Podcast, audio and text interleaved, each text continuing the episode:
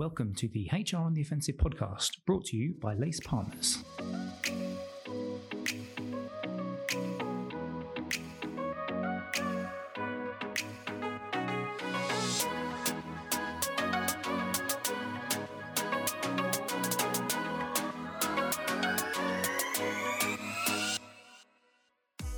Good morning, good afternoon, and good evening, and welcome to this, the latest HR on the Offensive podcast. It's me, Chris Howard from Lace Partners. As always, thank you very much for joining us. Thank you for tuning in. If you're doing it via Apple Podcasts, if you're doing it via Stitcher, Spotify, SoundCloud, or if you've just come across us on the Lace Partners website as well, we are very glad that you are here. And today's podcast, I'm actually joined by Stephen Holiday, who is uh, Chief Executive Officer of Level Financial financial technology.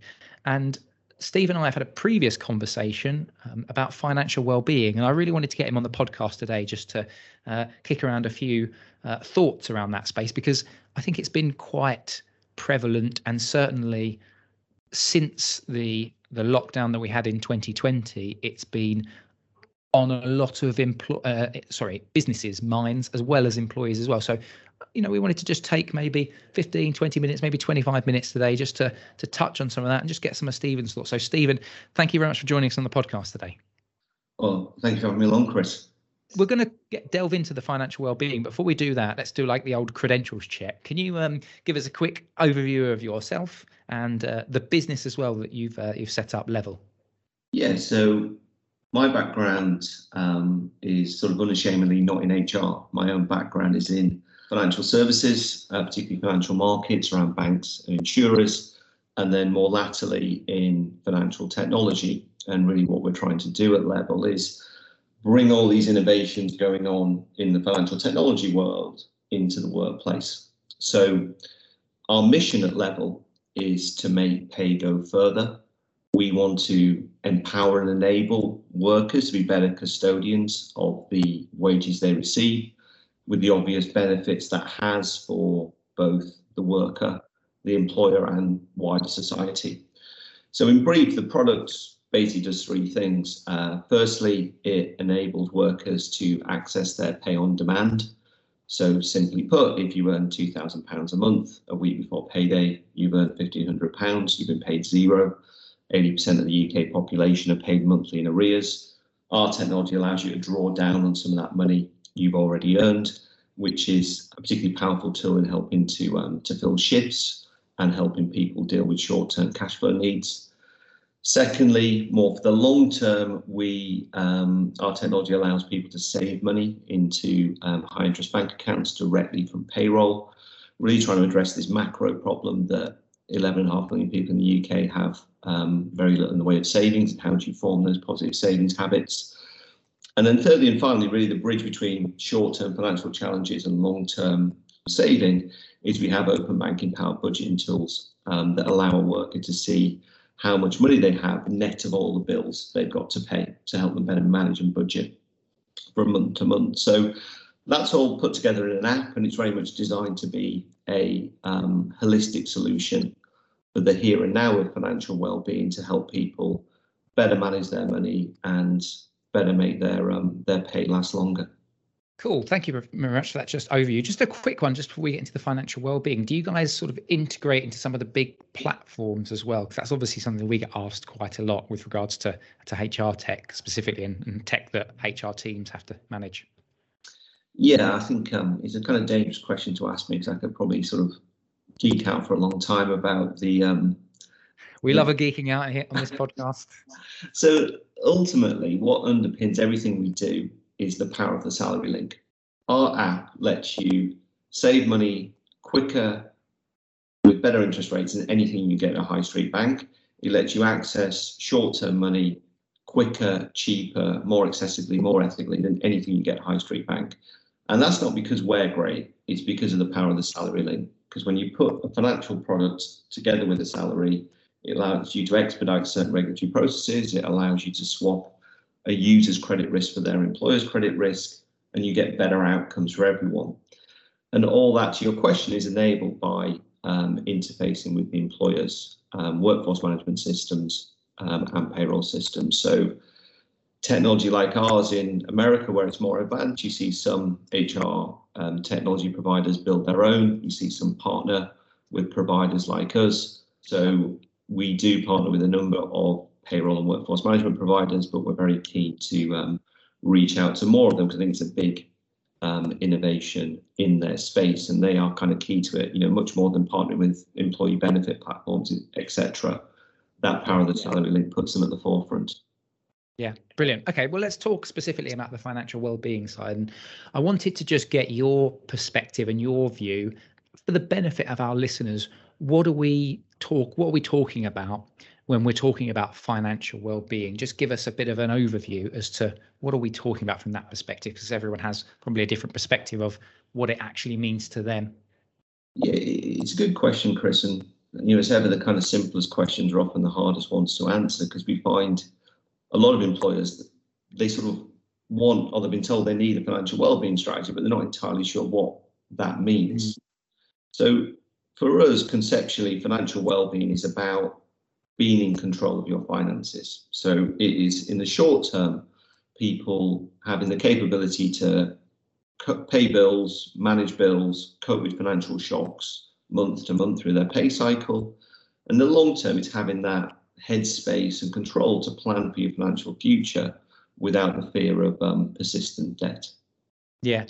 And so let's talk specifically about the here and now then, because and you and I were talking about this a few weeks ago when we originally decided to to to set up this podcast. I was really keen to get your view on the landscape as it is at the moment. We are what like 20 months, 19 months out of the lockdown of March 2020, and a lot has changed. And I think businesses as well as individuals have reflected more given the some of the psychological challenges that people have gone through.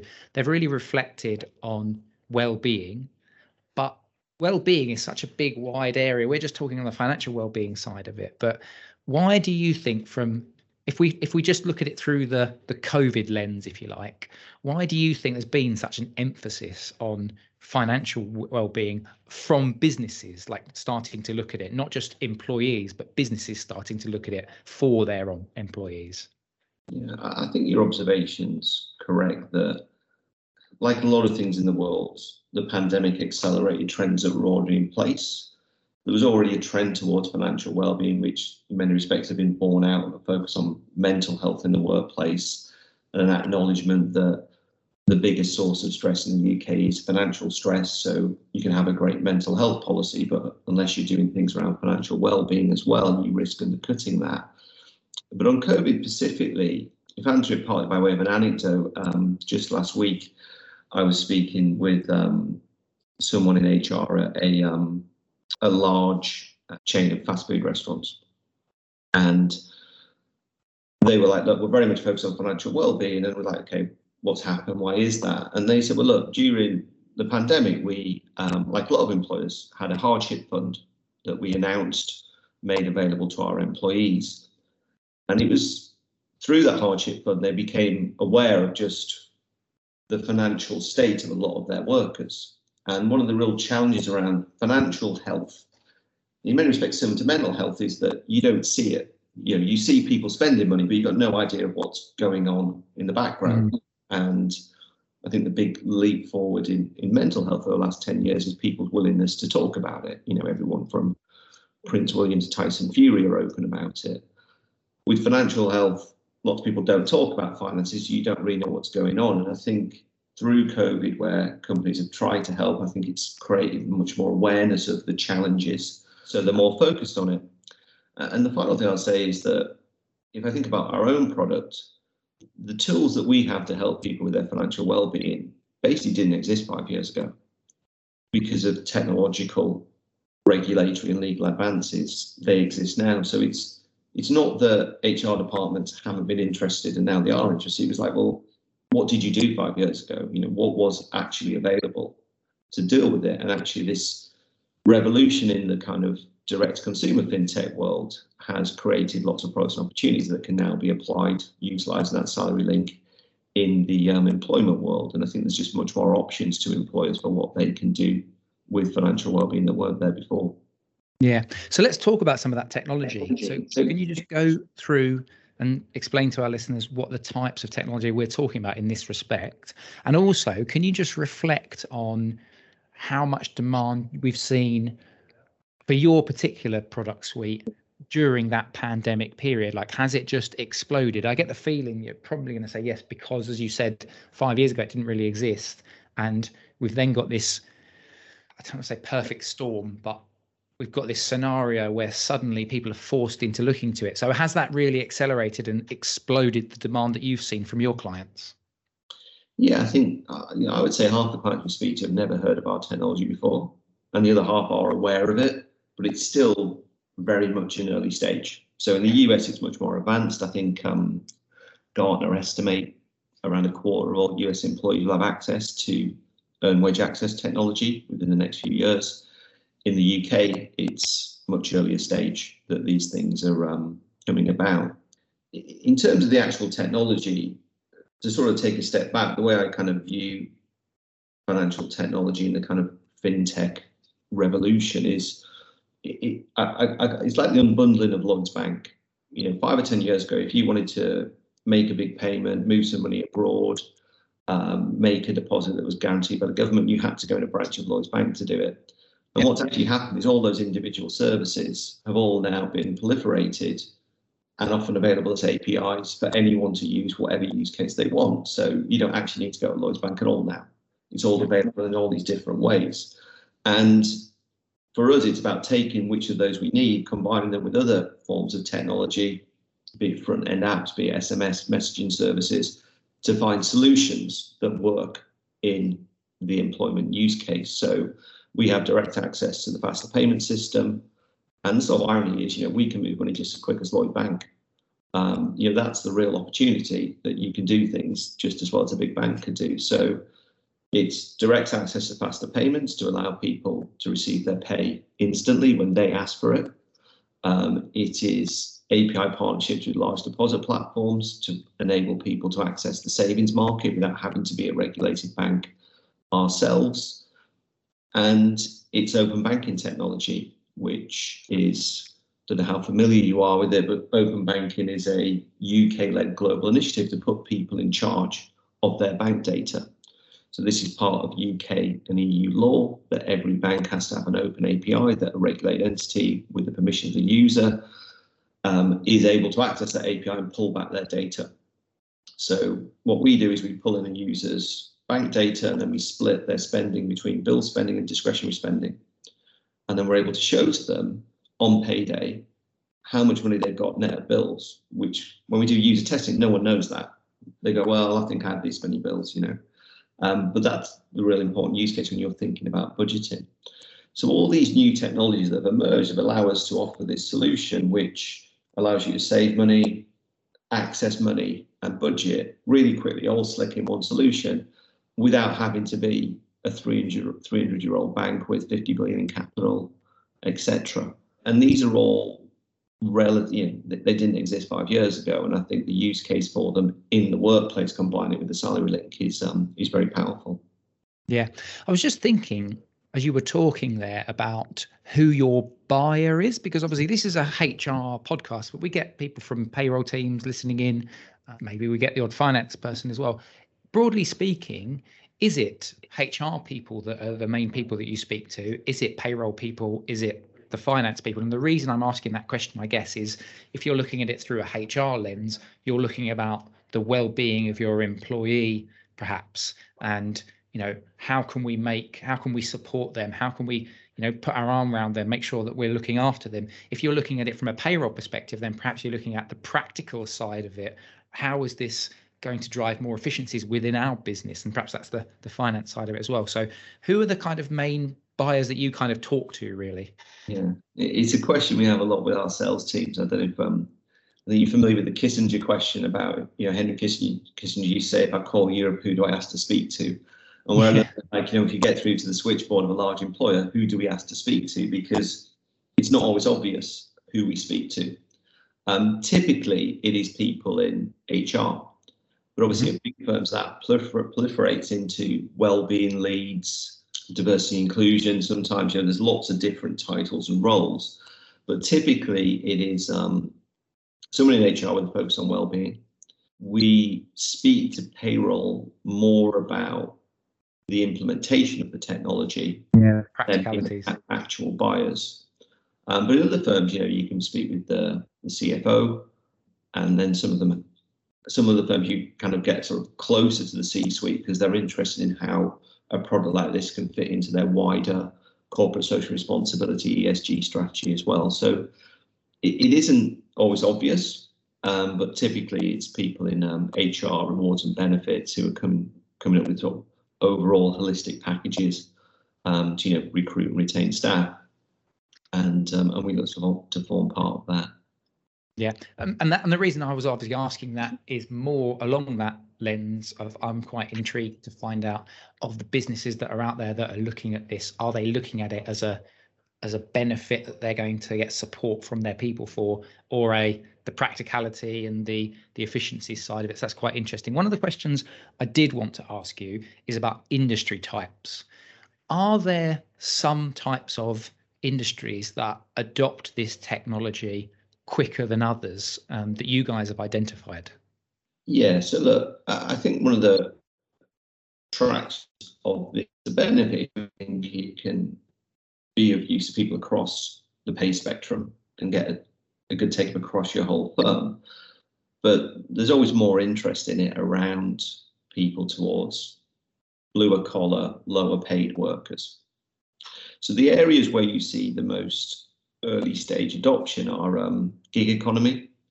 The likes of Uber and Deliveroo actually have their own um, wage access service, which they developed themselves. Yep. Um, hospitality, and you know these are all things very topical in the press at the moment. Just this battle for lower paid blue collar contingent workforces, um, and offering them pay on demand is attractive around there.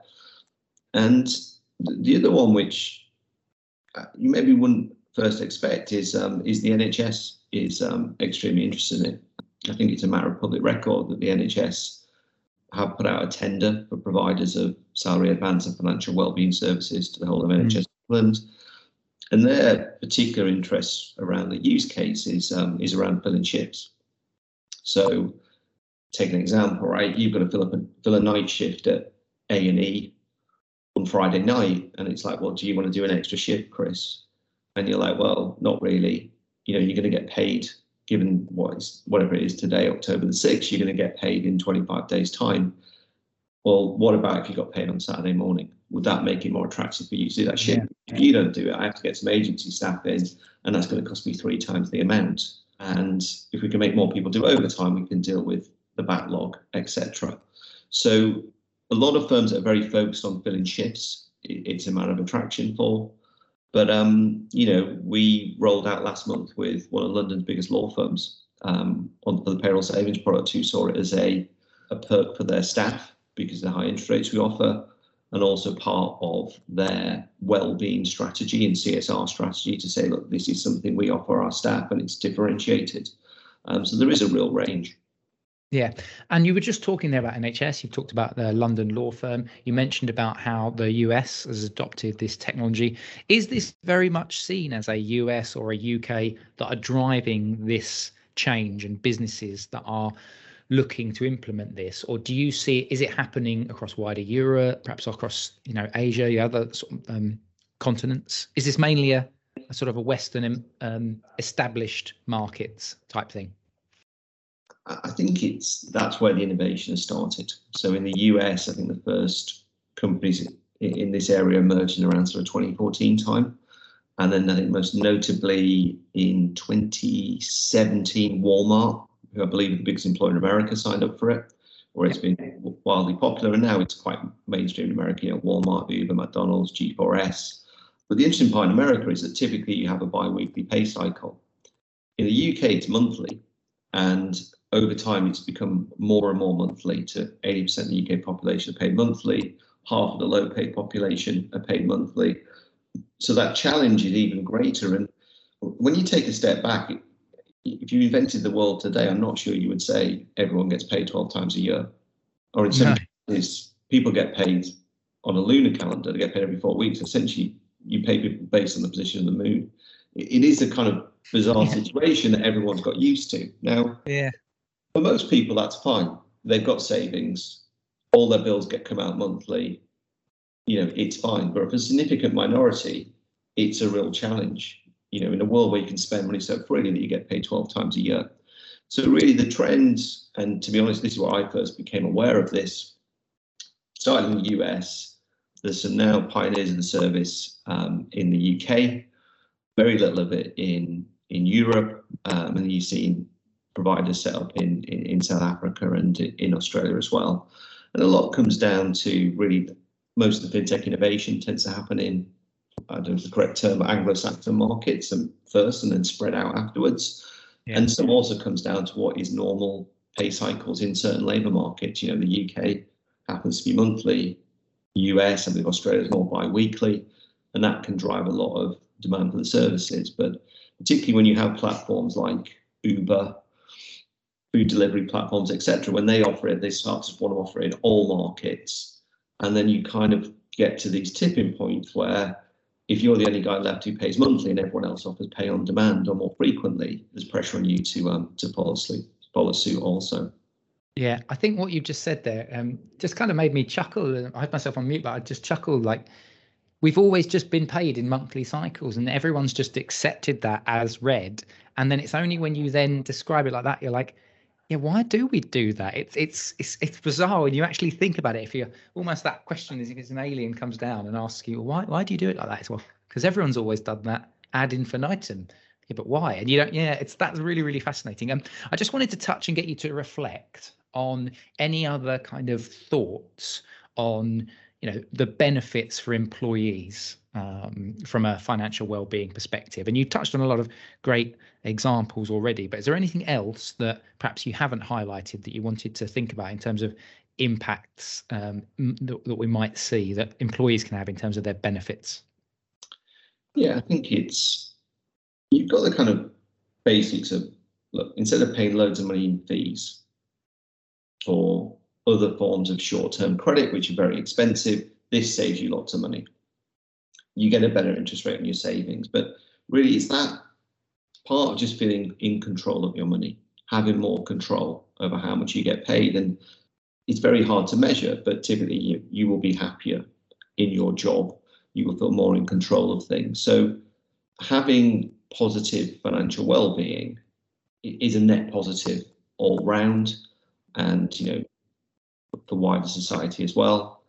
And then for employers, you kind of have the positives of what it can do for you in terms of recruitment, retention, and shifts, but also what it can do for you as an employer and from a kind of corporate social responsibility, ESG perspective, externally facing, you know, and most employers genuinely have a very sort of desire to help their staff and paternalistic approach of like, look, we want to be a hmm. good employer, we want to do something for our employees. And if we can do this, and you know, everyone can be a net winner from it.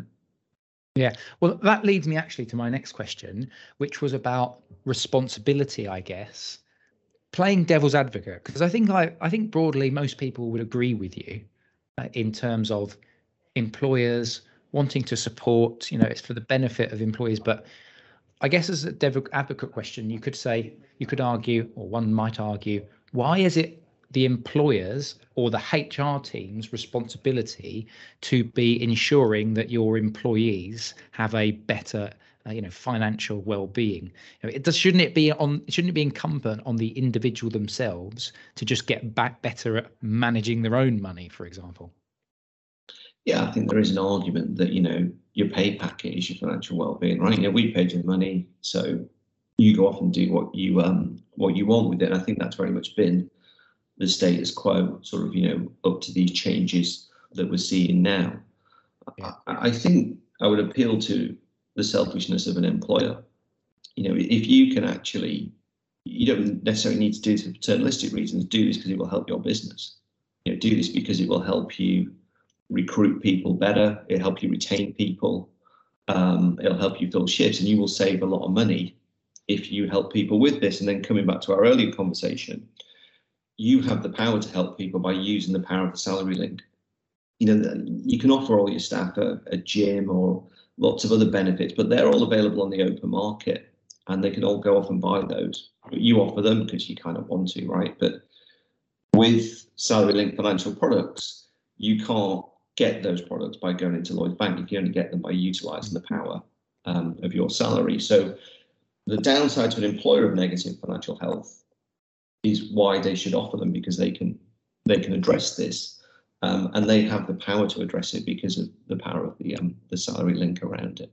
Yeah, there's that. There's the argument also, as you just said. There's the argument around, you know, if you've got better, if you've got employees that are are better in terms of their financial well-being then perhaps they're more engaged perhaps they bring their best selves to work there's that side of it but then also as you mentioned this kind of leads me on to my next question you mentioned if you're not doing it and everyone else is doing it then rather than it becoming a benefit, it actually becomes negative and negative impact on how you're perceived in terms of your employer value proposition as well. So I just wanted to touch on because we're coming towards the end of the podcast today, um, and this has been really, really interesting. I found this utterly fascinating. Um, the future. So you mentioned five years ago, nobody really they weren't the tools in place We've then had this period now where suddenly financial well-being has been thrust into the limelight because of the pandemic and because of naturally technology has evolved. So what does this space look like in in 5 years time? And then I guess linked into that, is there any kind of advice that you would give to HRDs that are just looking at it for the first time? Yeah, look, I, I believe products like Level will become utility products that all employers offer. And at the moment, we're in that early stage of adoption curve, right? So we want to get to that point where employees are saying to employers, "Oh, do you offer on-demand pay? Do you offer payroll savings?" You know, the same assumption when you go to an employer that they'll have a cycle to work scheme or whatever else. And I think they will become utility services either because the more people who offer them, the more people become aware of them, and the more pressure it is for these things to be offered more widely or in the case of payroll saving, there's actually quite a big policy lobby to make it a opt-out product in a similar vein to what you see with um, with pensions because of the societal yeah. benefits of trying yeah. to help people save. So we're actually did, done some work ourselves around this. We've done a big study with the government's behavioural insights team um, on one of our clients is going to be reporting in the autumn about this, and there's been some very good reports from Nest Insights on the studies that they're doing around payroll savings as well. So we think these will become normal products that everyone offers. And you're already seeing that trade happen in America. And it seems logical that will happen in the UK. Now, whether that's offered through guys like us or whether it's offered through payroll companies or other entrants into the market, that's you know the debate. But I think the days of being paid 12 times a year uh, can be gone, and they can be gone in a way in which it doesn't create a massive admin burden on the employer. In terms of advice to HRDs, looking at it, um, I guess give me a call would be the best advice. a good way to end it. A good way to end it. Of course, my wife, uh, knowing that she manages all of our money because um, you know I, she's just very she loves a spreadsheet mainly. So I'm sure she would uh, she would not like the concept of me being able to draw down my money more regularly, um, and so that she doesn't get as much visibility over it. But uh, that's another story completely. Stephen, it's been absolutely amazing talking to you. Thank you so much for coming on. It's been really really good to talk about financial well-being because this is a topic which people are talking about now and they've been talking about for the last year, 18 months. So thank you very much for joining us. Thank you, Chris. Uh, you can find this podcast, if you're not already aware, uh, if this is the first time that you're listening, you can find it on Apple Podcasts. We're on Spotify, Stitcher, TuneIn, or Alexa um, uh, podcast. I think the Alexa uh, Amazon website that you can get access to it. We are also on SoundCloud, and you can get all of our back catalogue on SoundCloud as well as at the Lace Partners website, which is lacepartners.co.uk forward slash podcast.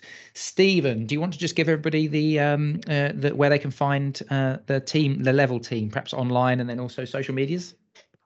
Yeah, um, you can find our website at getlevel.co.uk and or you can look me up directly on LinkedIn.